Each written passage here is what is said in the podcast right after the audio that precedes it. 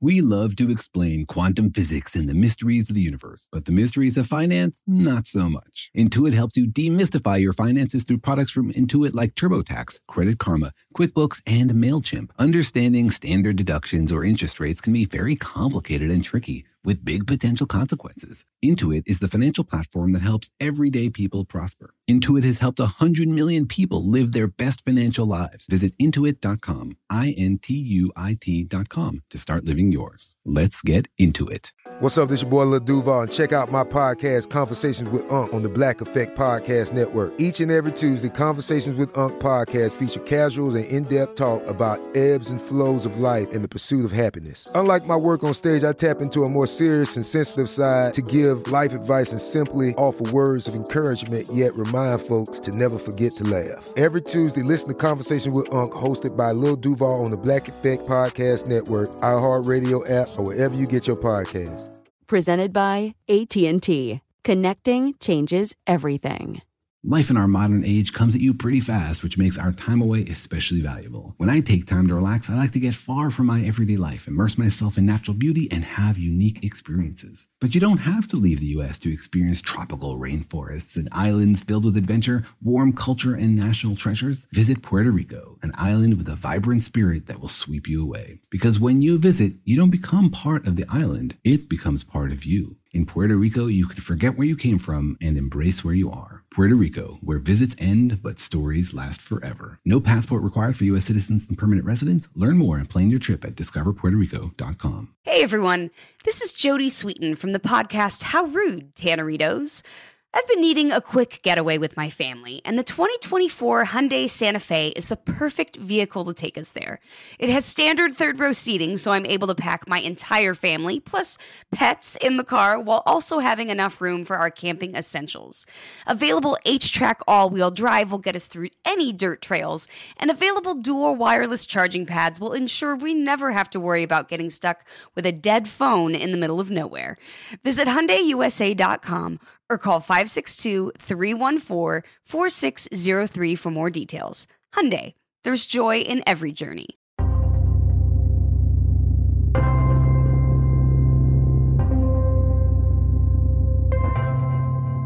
Hey, Jorge, I'm going to say a word, and I want you to tell me if you think it sounds like a positive or a negative idea. All right, go for it. The word is flat. Oh, I guess it could go either way. You know, nobody likes their soda flat or their jokes to fall flat. but I sure do like my bed to be flat. Mm, but do you like your tires to be flat? no, but I do like my roads to be flat. Does that mean you want the earth to be flat? I like it spherical, but I also like mountains, so I guess I'm anti flat earth. Mm, but do you like falling flat from a mountain? I like landing flat on my feet. I think this discussion has run out of air.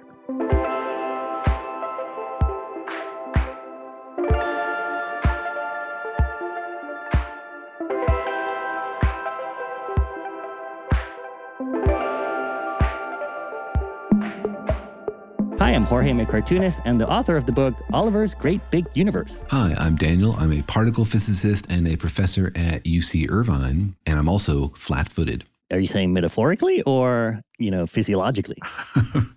well, your questions often catch me flat footed, so that's metaphorical, but also literally and physiologically, I have flat feet. So, yeah, we're inserts. Is that to make you th- taller? Are you like Tom Cruise? I don't wear heels, no. I wear inserts to avoid crippling pain when running. Sounds like the solution is just not to run. Lie flat on your back. Yeah, I'm working on a floating recliner I can live in for the rest of my life and float around. There you go. You, you can attach like a bicycle pedal and maybe get your workouts that way. Yeah, that's great for going upstairs. Yeah, exactly. But, anyways, welcome to our podcast, Daniel and Jorge Explain the Universe, a production of iHeartRadio, where we take all the twists and turns and curves of this crazy universe and try to flatten it all out for you.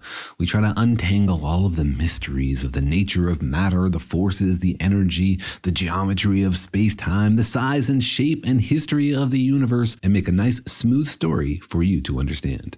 That's right, because it is an amazing universe full of stuff inflated with amazing and incredible physics and stars and galaxies and planets and particles for us to wonder at and for us to, I guess, poke at. There's so much that's amazing about the universe, and sometimes you can have two amazing facts that seem to be in conflict. Like, on one hand, it's amazing that we still don't really know so many basic things about the nature of the universe. How big is it? What is its shape? How did it all come to be? We're so ignorant about the environment in which we live. And on the other hand, it's kind of amazing that we know anything about the universe, given that we've only lived on one tiny little dot in one random little corner of the universe and never really left. Yeah, it's amazing what we can learn just from this little corner of the universe. And as you said, how we can ask these big questions about how everything is the way it is and why it is the way it is. Like, for example, we don't know if the universe is flat footed or not. Does the universe even like to run or does it just want to sit on the couch and eat snacks all day? Yeah, does it just sit around and spin? it has big consequences for the curvature of the universe. It is getting bigger and bigger, so, you know, maybe it could use a little bit of exercise. It's getting wider and wider per second. I think we should be universe positive on this podcast. You know, universe, just be whatever shape you are. We love you. Yeah, yeah, true, true, true. I guess we, we should love the universe the way it is. it's the only universe we got, so might as well love it. Even if we don't understand it, I guess, all the time, we should, um, you know, take it for what it is. That's kind of what science is, right? Taking things for what they are. Taking things for what they are, absolutely, but then always asking, why are they this way? Why couldn't they be some other way? Why do we live in this universe? Do we live in the only universe that's possible, or are there many possible universes and we just happen to be in this one? So often we look around as we try to tell the story of the universe and we ask those kinds of questions like, does this make sense? This seems weird. Is it random or is there a reason for it? Yeah, because it is pretty perplexing out there the way things are. You know, there are amazing things like black holes that seem uh, unexplainable, and there's sort of really weird things like quantum mechanics out there that kind of keep you guessing about what the universe is going to do. And as we put together this story of physics that tells us how the universe operates, what machinery is going on behind the scenes that controls like what happens when two particles bump into each other or how space curves and twists in the presence of mass, we start to tell a story about the universe. We notice like, hmm, the universe seems to do this kind of thing or do that kind of thing. And sometimes the story it tells is very weird. It's very surprising. It's not one that makes sense to us or seems intuitive.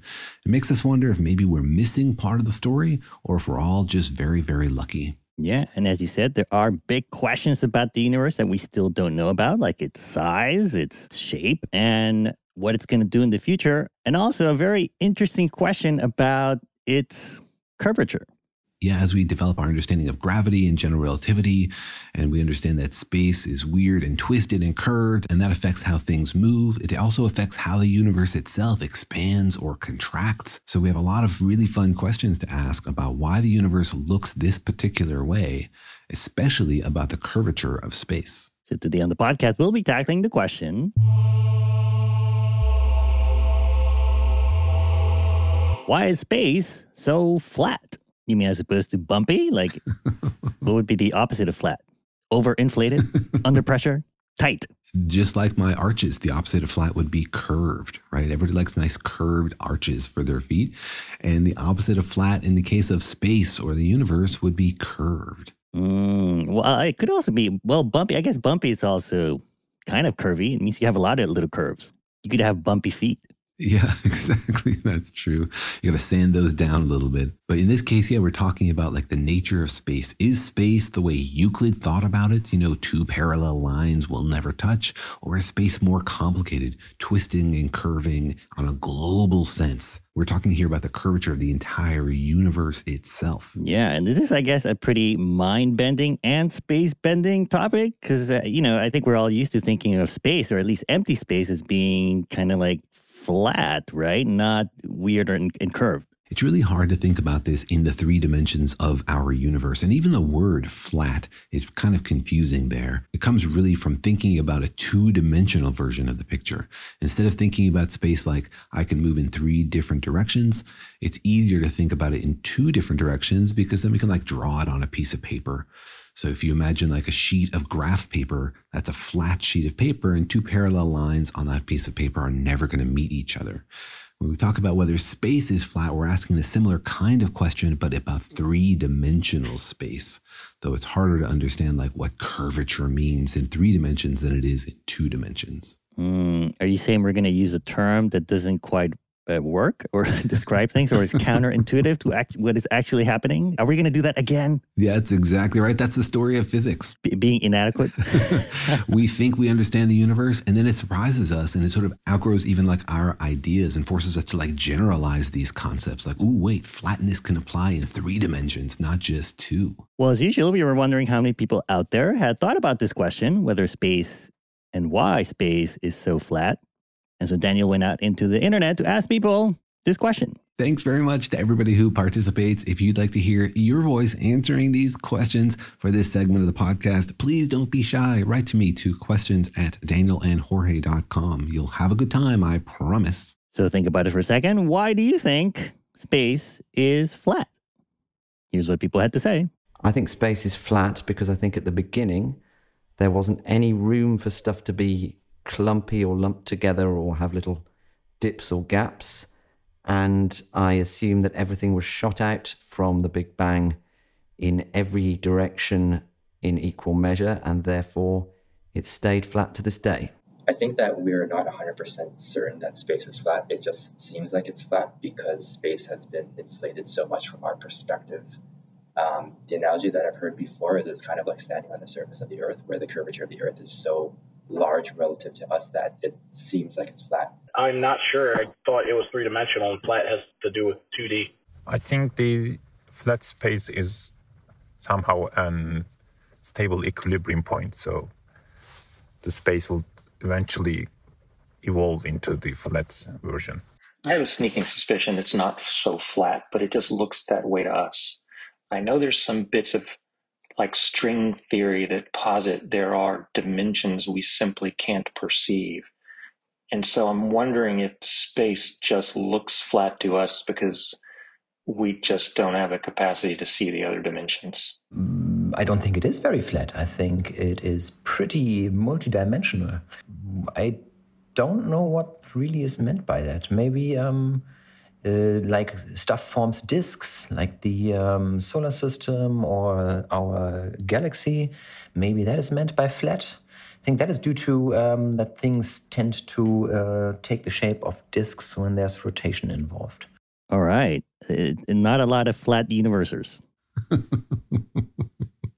yeah, here I think you really are scoring some points because a lot of people think flat implies two dimensional. Yeah, that makes sense, right? Like if something, if the, if the, universe was flat, it would be the width of a sheet of paper, kind of, right? Mm-hmm. Yeah. If somebody like bakes you a birthday cake and then a truck drives over it and flattens it, then you think of it as like thinner, right? Squeezed down to two dimensions. Mm, two dimensional, yeah. Although a two dimensional cake would be pretty low calorie.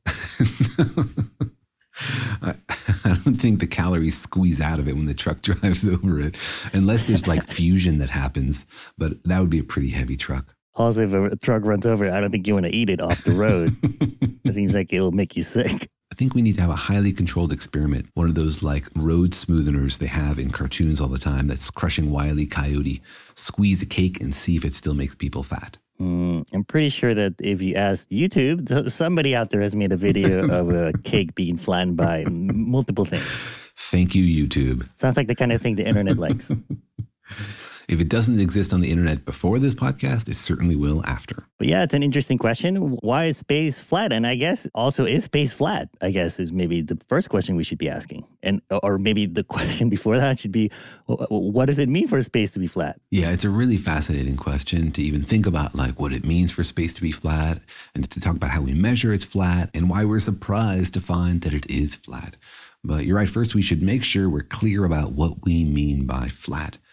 And there's sort of two different concepts, so they're of course connected, that we need to think about. We can think about locally being flat, like is the universe bumpy? And we can think about globally, like is the universe curved on some big scale? Thinking about locally is a little bit easier, though, of course, still twists your brain a little bit. This is just the idea that matter bends space, that the reason things don't seem to move in straight lines, but seem to be bent by gravity, is not because gravity is a force, but that space itself is curved. So things are moving through that curved space. The sun bends the space around it, so the earth moves in that circle, which is the natural inertial motion for an object in that curved space. That's sort of local curvature. Right, right. Although I think we always have to give the caveat that you mean space time, right? Like space time is what's curved. Well, space is a part of space time, and the curvature of space time is a little bit different from the curvature of space. But in this case, space is also curved. But I guess I mean like curved space makes me think of like a road. Like a road is curved.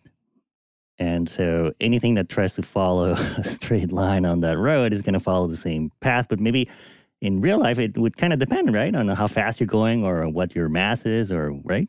Doesn't it? Yeah, a curved road is a helpful analogy. Things that are moving through space are basically following an invisible road that we can't see.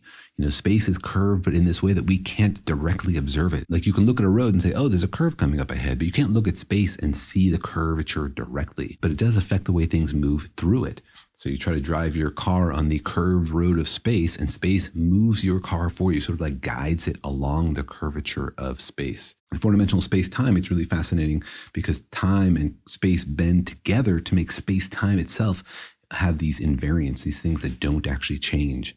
But space curves and time curves due to the presence of mass. Right. But like if I threw a bowling ball at a low speed and a high speed, and I threw a feather at a low speed and a high speed, they would sort of curve through space, or I would see them curve in a different way, or would they all curve the same way?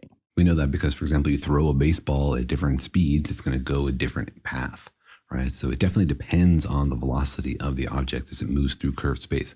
Though that's all inertial motion. That's motion under no forces, just the curvature of space. Mm. So I wonder if it's more accurate to say that space has curvature and not that space is curved. What's the distinction in your mind? Well, space, like if you say that space is curved, it makes me think of it like a tunnel. Like if a tunnel is curved, then no matter how fast you're going or what you throw, you're going to bend the same way you can follow the same path, but that's not sort of how space really works, right?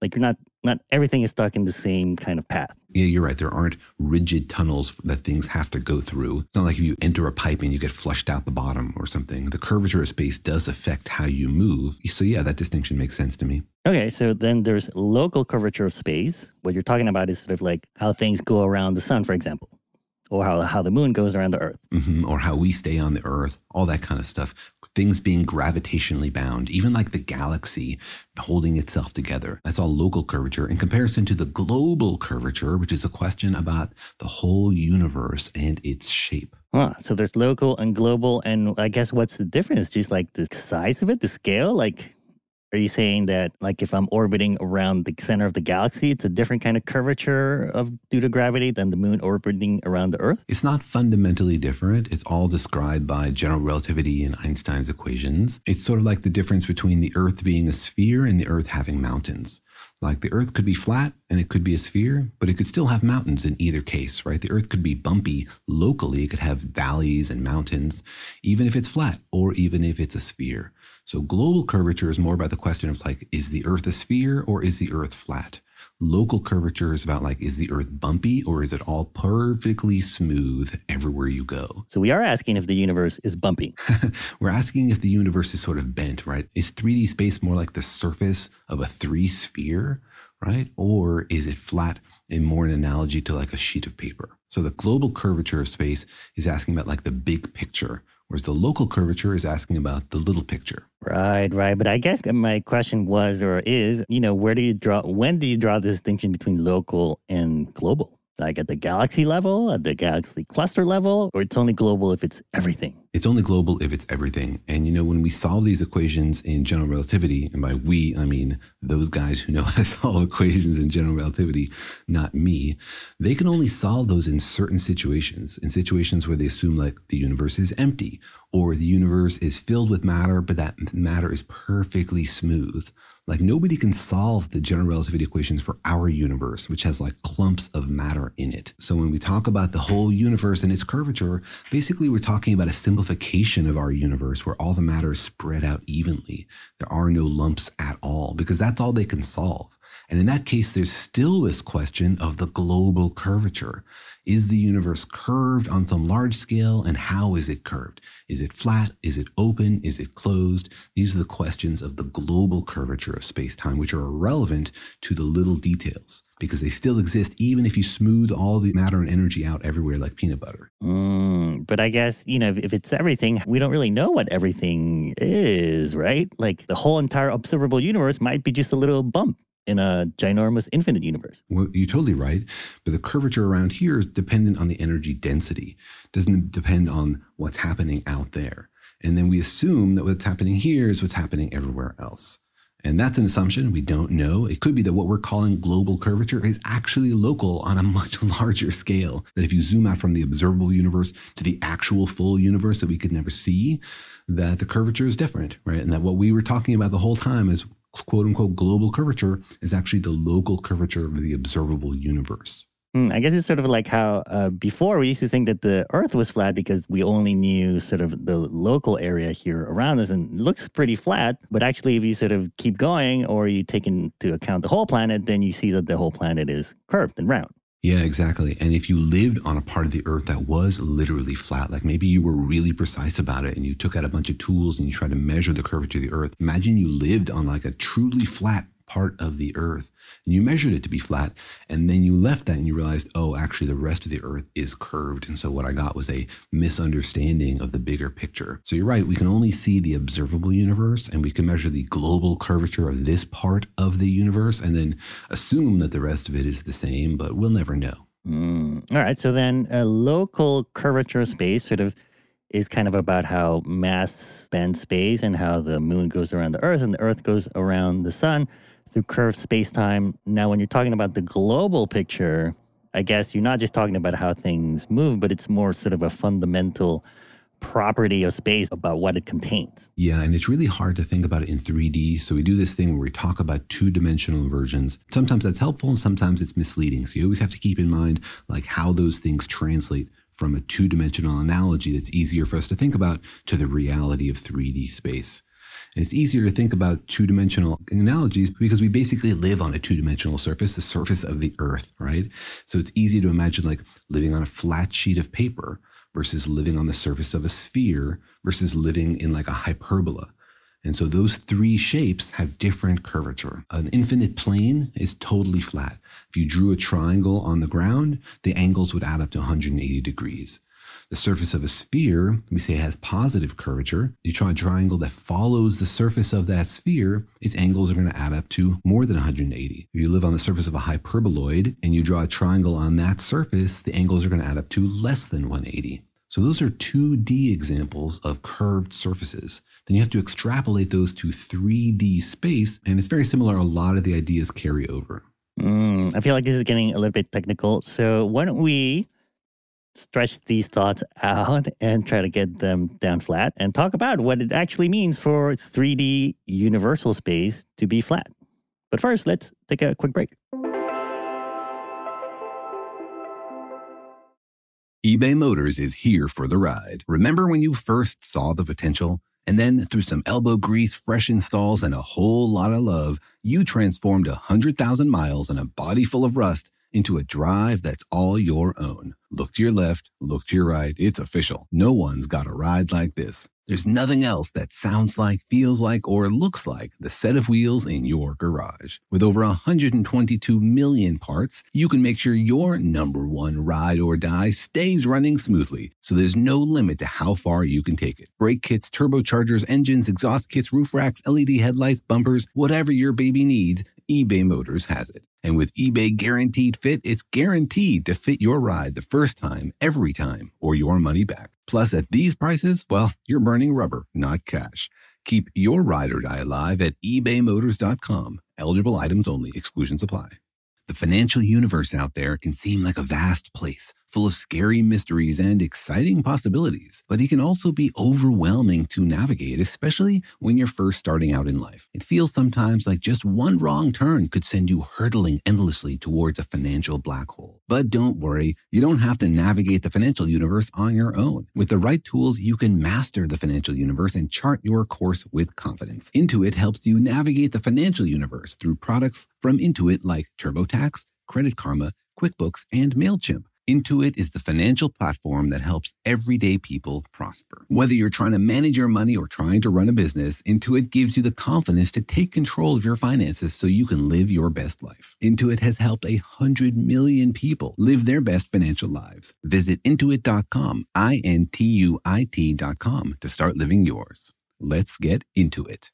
You know that feeling after you've done a deep spring clean of your house when you realize, wow, how have I been living like this? It's kind of like how you feel when you find out you've been paying a fortune for wireless, while Mint Mobile has phone plans for $15 a month when you purchase a three month plan. Wow, how have I been affording all this? So it's time to switch to Mint Mobile and get unlimited talk, text, and data for $15 a month. Personally, I've used Mint Mobile, and the calls are always so crisp and so clear. All of their plans come with high speed data and unlimited talk and text delivered on the nation's largest 5G network. So it's time to ditch your overpriced wireless and go with Mint Mobile's limited time deal for three months of premium wireless service for 15 bucks a month. To get this new customer offer and your new three month unlimited wireless plan for just 15 bucks a month, go to mintmobile.com slash universe. That's mintmobile.com slash universe. Cut your wireless bill to 15 bucks a month at mintmobile.com slash universe. $45 upfront payment required, equivalent to $15 a month. New customers on first three month plan only. Slower speeds above 40 gigabytes on unlimited plan. Additional taxes, fees, and restrictions apply. See Mint Mobile for details. This episode is brought to you by Navy Federal Credit Union. At Navy Federal, it's been the mission to help the military community for over 90 years. And not just help them, but do everything to make sure they not only grow, but flourish. That's why Navy Federal Credit Union has all kinds of great savings and investment options like share certificates with sky high rates. So don't hesitate. Start growing your finances today with a variety of savings and investment options. Navy Federal Credit Union. Our members are the mission. Savings products insured by NCUA. Investment products are not insured, not obligations of Navy Federal and may lose value.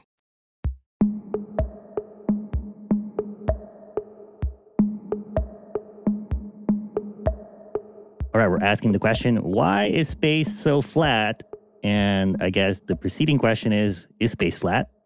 And the preceding preceding question is, what does it mean for this for space to be flat? Because I guess space sort of seems flat to us. You know, it doesn't seem curved or bent to us, at least in our immediate surroundings. But we know that if you expand your your surroundings a little bit, you see that space time is flat. That's how gravity works, and that's what makes the moon go around the Earth and the Earth around go around the sun. But we're talking now about global curvature of space, which really means universal curvature of space, which actually sort of means observable universe curvature of space, right? Yeah, and we're trying to use our understanding of 2D space to sort of bootstrap our way to understand the curvature of 3D space. So if you're like on a flat surface and you shoot two parallel lines out like two laser beams, then they'll never cross each other. This is Euclid's famous geometry, and that's why we call it Euclidean geometry. These two parallel lines will never meet. And you can also do that in three dimensional space. Right now, just imagine the universe is having three directions, shoot two parallel lines, but in any direction in XYZ,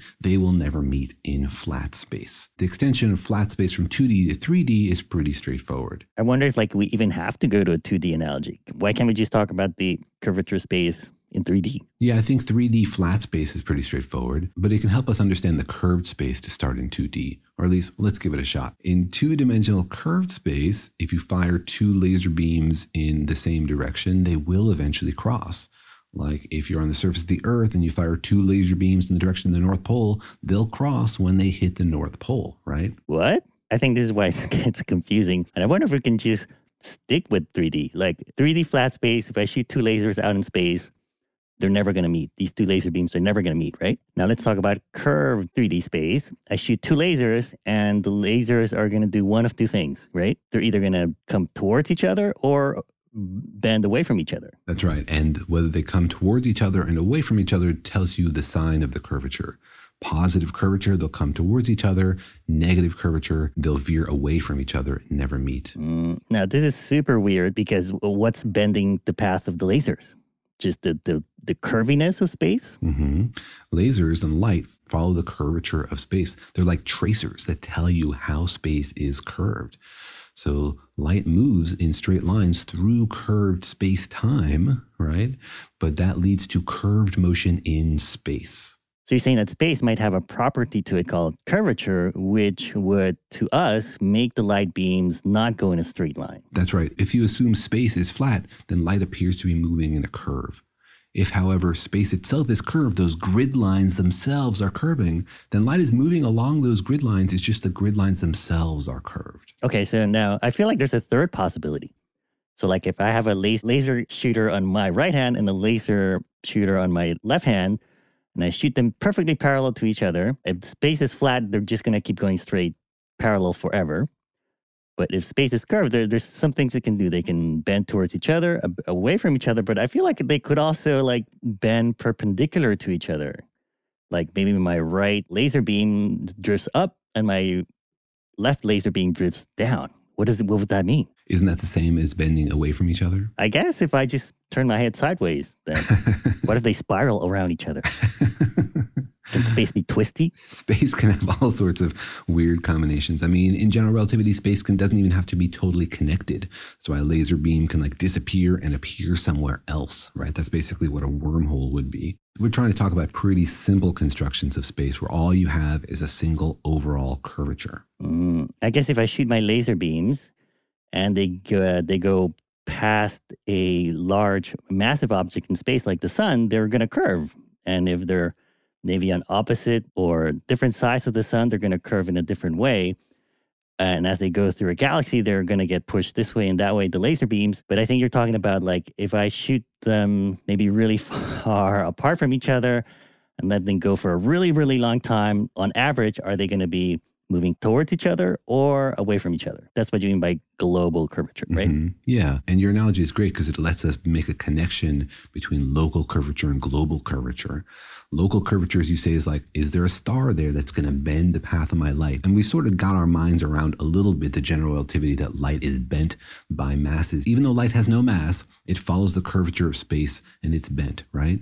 Now, instead of having a local mass like a star with a single point of really high density, take that star and spread it out throughout the whole universe instead. So now the universe is filled with constant density of matter or energy. That creates a curvature of space that's constant. It's not like, oh, there's a lot of curvature near that star. Let's have a little curvature everywhere instead of a lot of curvature in just one spot. And that's one way to think about the global curvature of space. Think about a universe uniformly filled with a certain matter and energy density. So, like, if the universe was infinite and was filled with like uh, evenly spread out gas or an evenly spread out star, I guess what would happen to a laser beam? Would it still curve or would it go straight? It depends on the density of that stuff, right? There's a certain critical density of energy in the universe. Below a certain level, the universe will be negatively curved. If it has exactly the right critical energy at this knife's edge, the universe will be flat. If it's more than that critical energy, the universe will be curved. So the curvature of the universe itself, of space, is connected to the energy density of stuff in the universe relative to this critical threshold. I guess that's a little counterintuitive because I would think that if the universe is filled evenly with the same energy or gas or, or matter or energy, then the laser beam would just go straight because it's being pulled the same way in all directions. Yeah, unfortunately, general relativity isn't always intuitive. And if you add enough stuff to the universe, it curves up. It makes the universe effectively like a sphere. That's only consistent with universes that have a positive curvature. Because imagine you take every bit of space and you make it bendy. Now think about like what shapes can you build with that? If you only have curvy pieces, all you can do is build the surface of a sphere or all you can do is build a three dimensional version of the surface of a four dimensional sphere if all you have are bendy pieces. Mm, yeah, I guess I'm still confused because I'm imagining this scenario where the whole universe is filled with the, uh, the same gas or, or an evenly distributed star. If I shoot a laser beam, which way does it curve if the universe is positively curved? Does it curve up, down, left, or right? In a universe with positive curvature, if you shoot a laser beam, it looks to you like it's going straight, but then it hits you in the back of the head. Would, would it necessarily hit me in the back of my head? Mhm. In a universe that's uniformly filled with matter, that's positive curvature, it will loop back around. It's like being on the two dimensional surface of a three dimensional sphere. But I guess it maybe the, it might loop around a few times before it hits me in the back of the head. Any point on a sphere is the same, so it doesn't really matter where you are, which direction you shoot it. You always get the same result from that point of view. Hmm. I feel like then now it's getting a little bit into this idea of the like how space is connected to itself. Which is is that the case? Is a curvature space necessarily the same as how space is connected to itself, whether it loops around itself?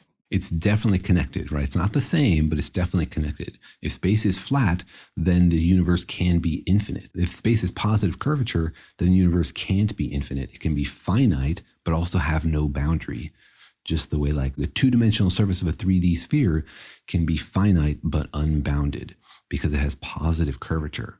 So these two ideas are definitely connected the topology of space, the large scale shape of space, and the curvature of space. The two things are definitely closely linked. The curvature of space you can deduce from the density of matter in that space because general relativity connects those two things. Now, that was one laser beam. Now I take two laser beams and I shoot it off into 3D space. And let's say that the universe has positive curvature. What's going to happen to these two laser beams? They're eventually going to hit each other? They will eventually cross, yeah. Mm. And if the universe is not positively curved, if it's negatively curved, then they'll never hit each other. They won't hit each other, they'll veer apart. Mm, all right. I think that gives us as good of an explanation of what the curvature of space is and the universe, right? Mm-hmm. And all of these things together control the future of the universe like the curvature and the topology, the matter density of the universe, that plus like the dark energy of the universe, all these things work together to determine how fast the universe is expanding. Is it expanding or is it collapsing or is it steady state with no expansion? All of these things play a role in determining the future of the universe. Cool. Well, let's maybe talk about how you might measure the flatness of the universe then. Like, how do we know whether the universe is flat or not? So what we do is we measure this energy density.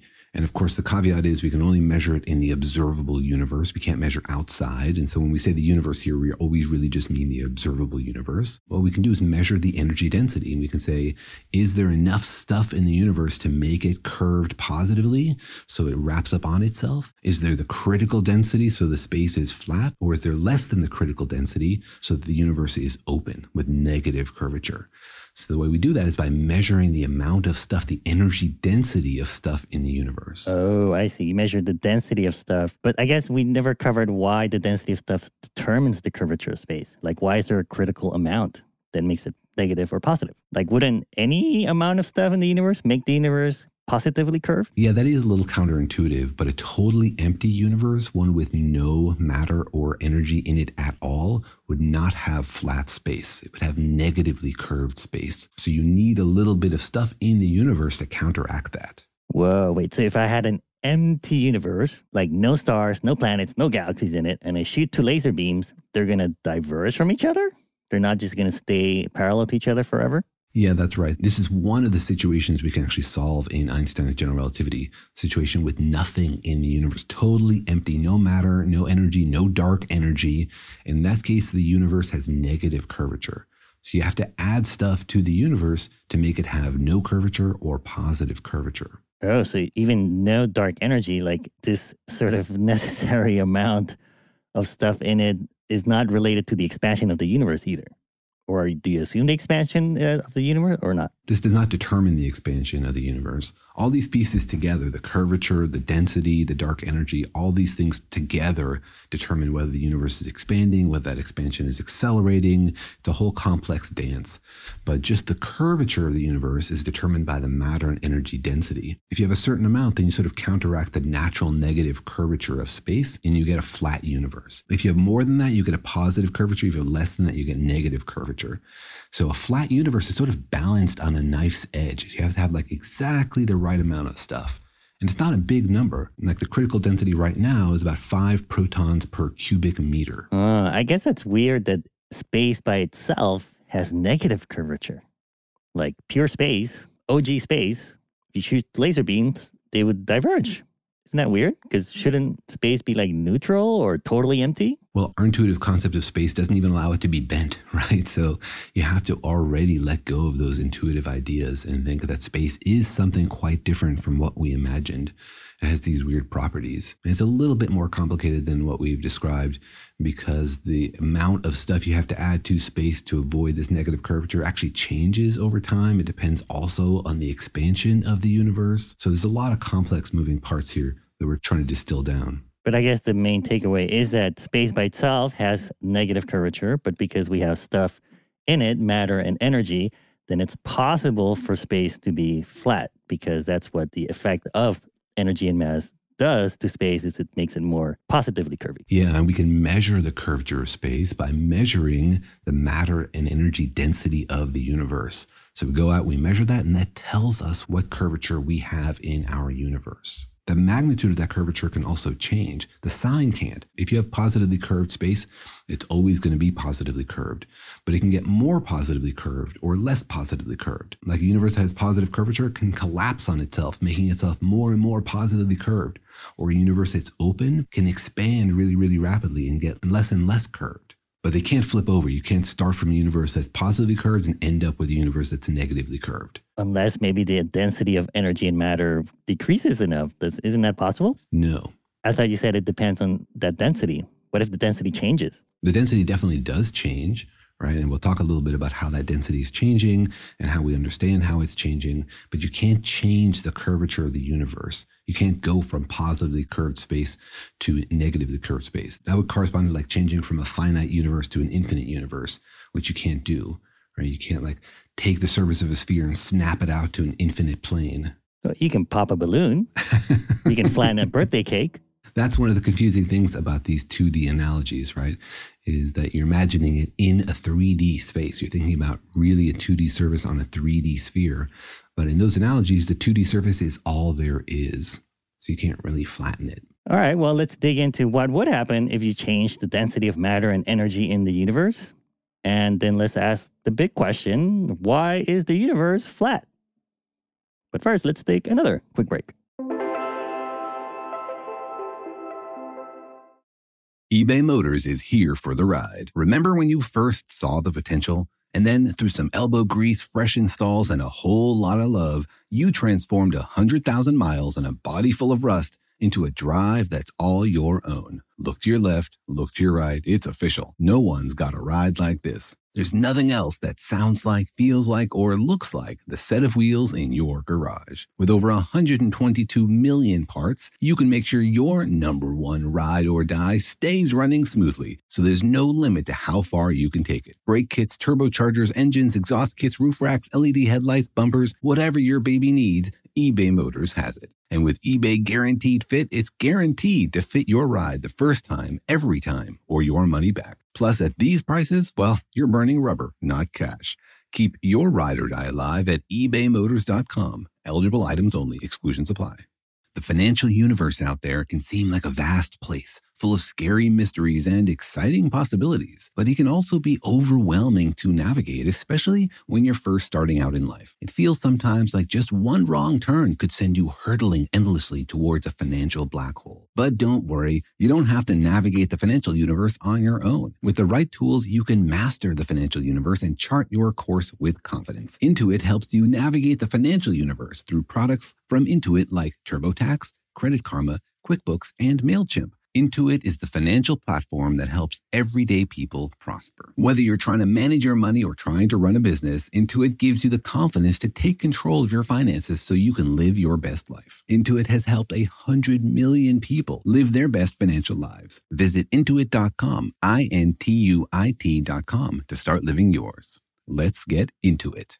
This episode is brought to you by Navy Federal Credit Union. At Navy Federal, it's been the mission to help the military community for over 90 years. And not just help them, but do everything to make sure they not only grow, but flourish. That's why Navy Federal Credit Union has all kinds of great savings and investment options like share certificates with sky high rates. So don't hesitate. Start growing your finances today with a variety of savings and investment options. Navy Federal Credit Union. Our members are the mission. Savings products insured by NCUA. Investment products are not insured, not obligations of Navy Federal and may lose value. Hey, this is Jodie Sweetin from the podcast How Rude Tanneritos. As a nostalgic voice from your past, I'm here to remind you that amongst the stressful and chaotic existence we live in 2024, you deserve to get away. It's time for a vacation, no matter when you're hearing this. And let me tell you how you'll get there. The 2024 Hyundai Santa Fe. Want to bring the family to the mountains with the Santa Fe's available HTRAC all wheel drive? Well, it's got standard third row seating and available dual wireless charging pads for the kids who just want to stare at their phone and not talk to you. You know what I mean. Visit HyundaiUSA.com or call 562 314 4603 for more details. Hyundai, there's joy in every journey.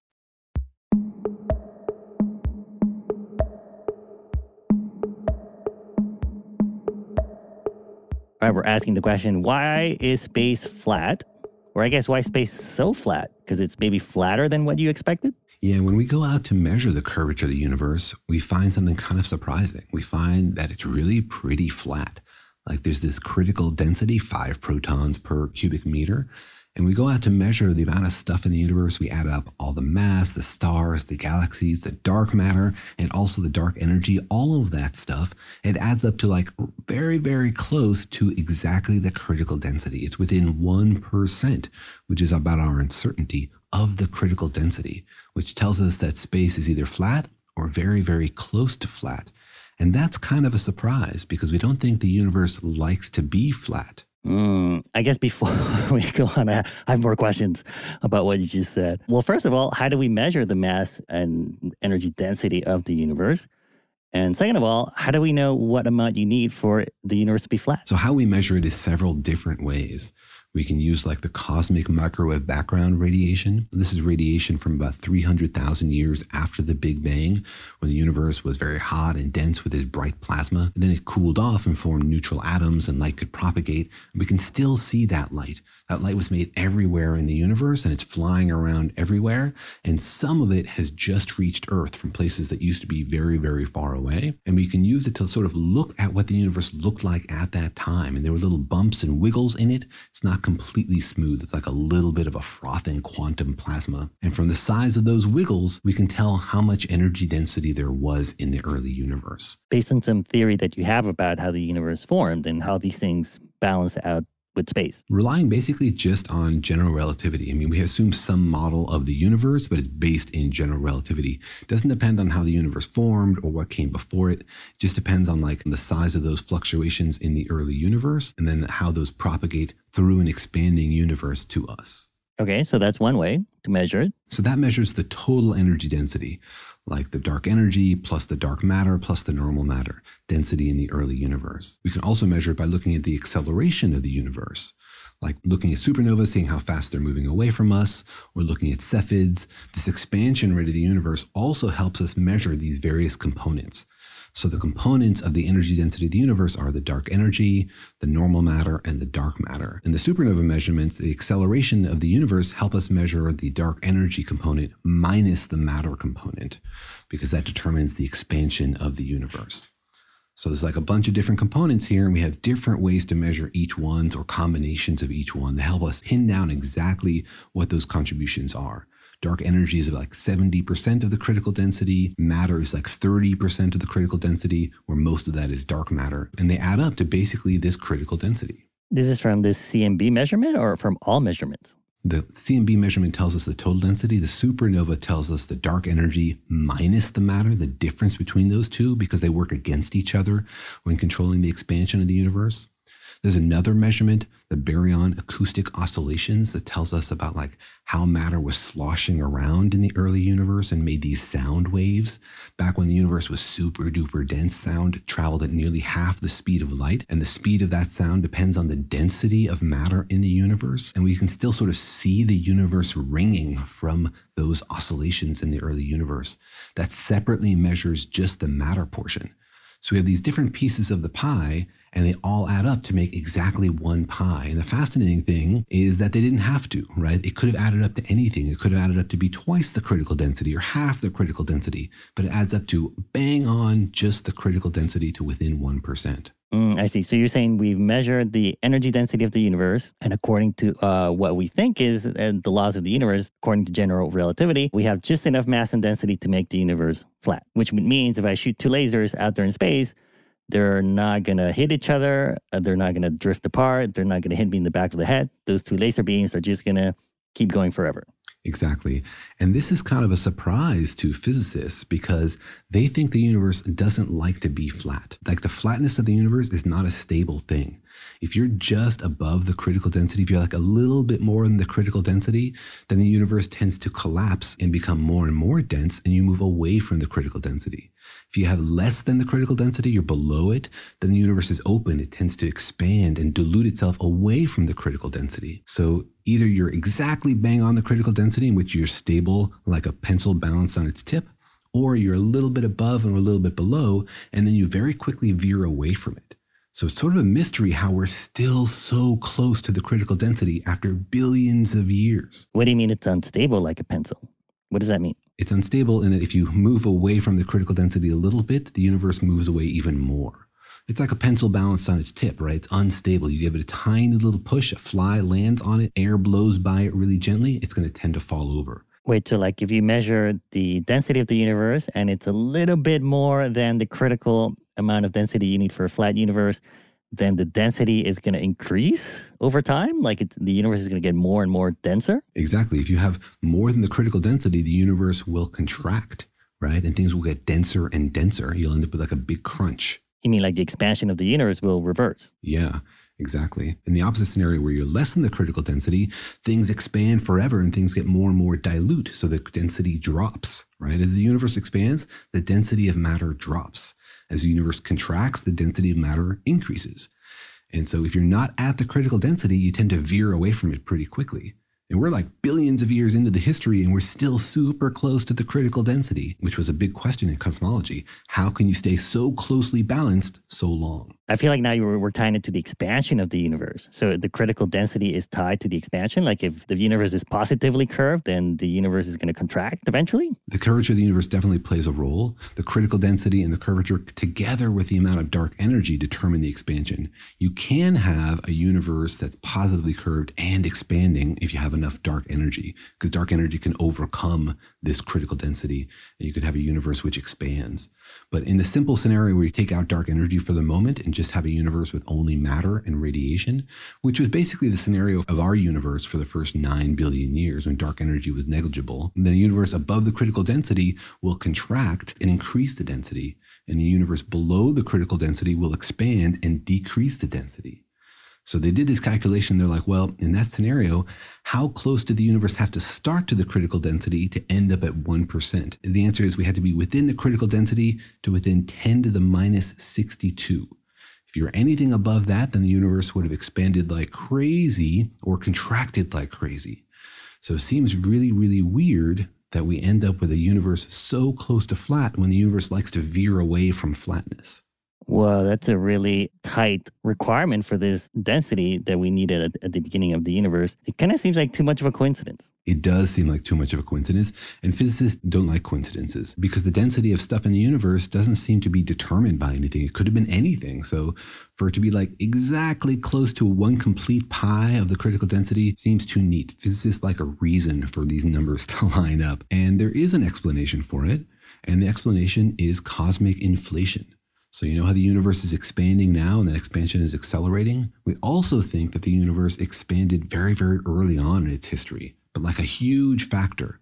This accelerating expansion we call inflation, it's an expansion of like 10 to the 30 in like 10 to the negative 30 seconds. And this kind of accelerating expansion tends to push the universe towards flatness. It makes the universe more flat. But isn't it still sort of too much of a coincidence? Like, I wonder if maybe our theories are wrong, or maybe there's some sort of mechanism that keeps the universe flat. Well, we don't know if inflation is true, and it's just one of the possible scenarios. And, you know, maybe it's just a coincidence, and we just happen to live in a universe that was that close to flat that we ended up in a universe that didn't overexpand or didn't collapse on itself. But inflation makes it less sensitive. Inflation says, you know, you could have started with lots of different densities, and inflation would have made your universe have the critical density early on.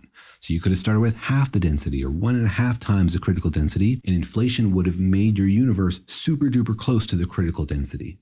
Meaning, like, you might have started with too much stuff in the universe, but then some mechanism stretched out the universe enough so that you had the critical density. Exactly. The math of inflation, in fact, of any accelerating expansion in the universe, tends to push the universe back towards the critical density. So if you had too much, inflation would stretch out the universe in just the right way to make it have the critical density. Just like if you're standing on the surface of a tiny sphere like a beach ball, it looks really, really curved. But then if somebody expands it rapidly by a factor of 10 to the 30, then now you're standing on the surface of a huge sphere, it looks flat right? So a bigger sphere looks flatter than a small sphere. In the same way, inflation pushes the universe towards less curvature. Mm, does it also work the other way? Like if um, the universe had started with too little stuff in it, the density was too small, would inflation have somehow adjusted or slowed down or compressed the universe somehow? Would you have had deflation in order to keep the universe flat?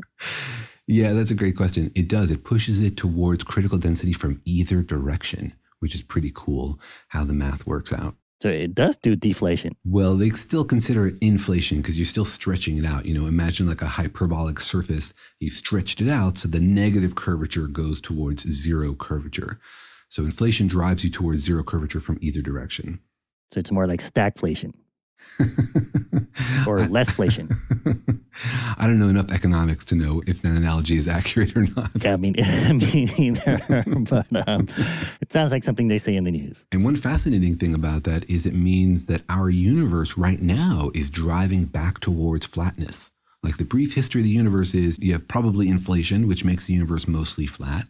And then you have a matter and radiation dominated time when the universe is then driven by this critical density and it continues to expand, though that expansion is decelerating because of the matter dominated nature of the universe. And then, like six billion years ago, dark energy took over, right? Because the expanding universe dilutes out the matter and radiation while dark energy grows as a fraction. So now we have an accelerating expansion again, which does the same thing. Any accelerating expansion expansion of the universe pushes you back towards zero curvature.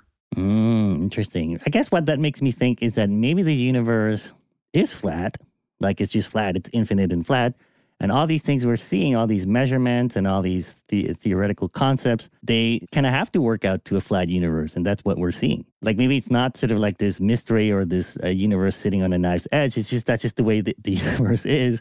And to us, the math and the measurements look like it could have gone either way, but it could never had a chance. Yeah, it's possible, right? In the equations of general relativity, this is curvature parameter. It's either plus one, zero, or minus one. And it can't change again, right? You can't go from a negative curvature to a positive curvature. And our universe is just one of those. The interesting thing, though, is that to have k equals zero, to have zero curvature, you really have to have the critical density of matter and energy. So it sort of depends on what question you ask. Like you could ask, well, which of the three curvatures is it? Well, maybe it's just zero, like you say. But if you think about it in terms of the continuous spectrum of matter and energy density, then it has to have exactly the right number, which seems like one option out of an infinite number instead of one option out of three. Or uh, unless the universe sort of like prevents the matter and energy to be anything else in which case that wouldn't make sense, right? Yeah, that's certainly possible. And these questions are really basic and also simple. And in a few hundred years, they might look back on us and be like, ha ha, how did they imagine they lived in a curved universe? What a bunch of idiots. What a bunch of flat footed idiots. but these are the questions we're asking, and we don't know. And the equations of general relativity allow for all three kinds of universe negative curvature, flat, or positive curvature. We just don't know which of those we live in and why. We've measured space to be flat, and you're right. Either it just is flat and it started out balanced on that knife's edge and it will always be there perfectly balanced, or it has a little bit of curvature, but then we don't understand why it's still so flat unless you do something early on like inflation. Well, I think it, the idea is that maybe the universe is flat, which would means that the pencil is not upside down. Like maybe the pencil is hanging from the tip, and that it can only sort of be that uh, hanging down, and the universe would push it down if you try to move the pencil. That's a possibility. sounds like it's still a mystery why the universe is flat. We're measuring it to be flat, and it seems to be staying flat, which means that the universe either is flat or the universe is not flat, but something is making it suspiciously flat. Those are the two options, right? Exactly. If it's not exactly flat, then something is keeping it very, very close to flat. Which would be the universe, which means the universe is flat. the universe is either exactly flat or it likes to stay very close to flat. I'm just trying to propagate flat universe theories and th- say that it's all just a conspiracy by the universe. You're curving my brain, man. All right. Well, the next time you look at into space, think about what happens to those photons that you're seeing. Did they come straight at you or did they get bent by space? Are those photons curving their way through the universe? Maybe even a closed circular universe? Or did it come straight at you from really far away? Either way, we're grateful that photons are arriving here on Earth and that we're smart enough to figure out the messages that they send about the nature of this incredible cosmos. Or at least we think we're smart enough. We might just be falling flat on our faces. We're feeling good about being smart, whether or not we are. All right, we hope you enjoyed that. Thanks for joining us. See you next time.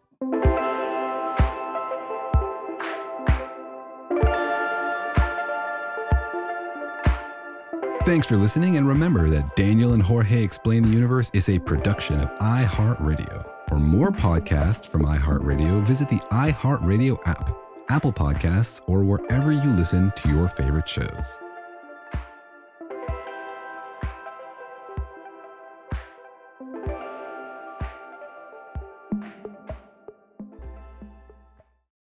Life in our modern age comes at you pretty fast, which makes our time away especially valuable. When I take time to relax, I like to get far from my everyday life, immerse myself in natural beauty, and have unique experiences. But you don't have to leave the US to experience tropical rainforests and islands filled with adventure, warm culture, and national treasures. Visit Puerto Rico, an island with a vibrant spirit that will sweep you away. Because when you visit, you don't become part of the island, it becomes part of you. In Puerto Rico, you can forget where you came from and embrace where you are. Puerto Rico, where visits end but stories last forever. No passport required for U.S. citizens and permanent residents. Learn more and plan your trip at discoverpuertorico.com. This is Malcolm Gladwell from Revisionist History. eBay Motors is here for the ride. With some elbow grease, fresh installs, and a whole lot of love, you transformed a 100,000 miles and a body full of rust into a drive that's all your own. Brake kits, LED headlights, whatever you need, eBay Motors has it. And with eBay Guaranteed Fit, it's guaranteed to fit your ride the first time, every time, or your money back. Plus, at these prices, you're burning rubber, not cash. Keep your ride or die alive at ebaymotors.com. Eligible items only, exclusions apply. This is it. We've got an Amex Platinum Pro on our hands, ladies and gentlemen. We haven't seen anyone relax like this before in the Centurion Lounge. Is he connecting to complimentary Wi Fi? Oh my, look at that, he is! And you will not believe where he's going next. The Amex dedicated card member entrance for the win! Unbelievable! When you get travel perks with Amex Platinum, you're part of the action. That's the powerful backing of American Express. Terms apply. Learn more at americanexpress.com slash with Amex.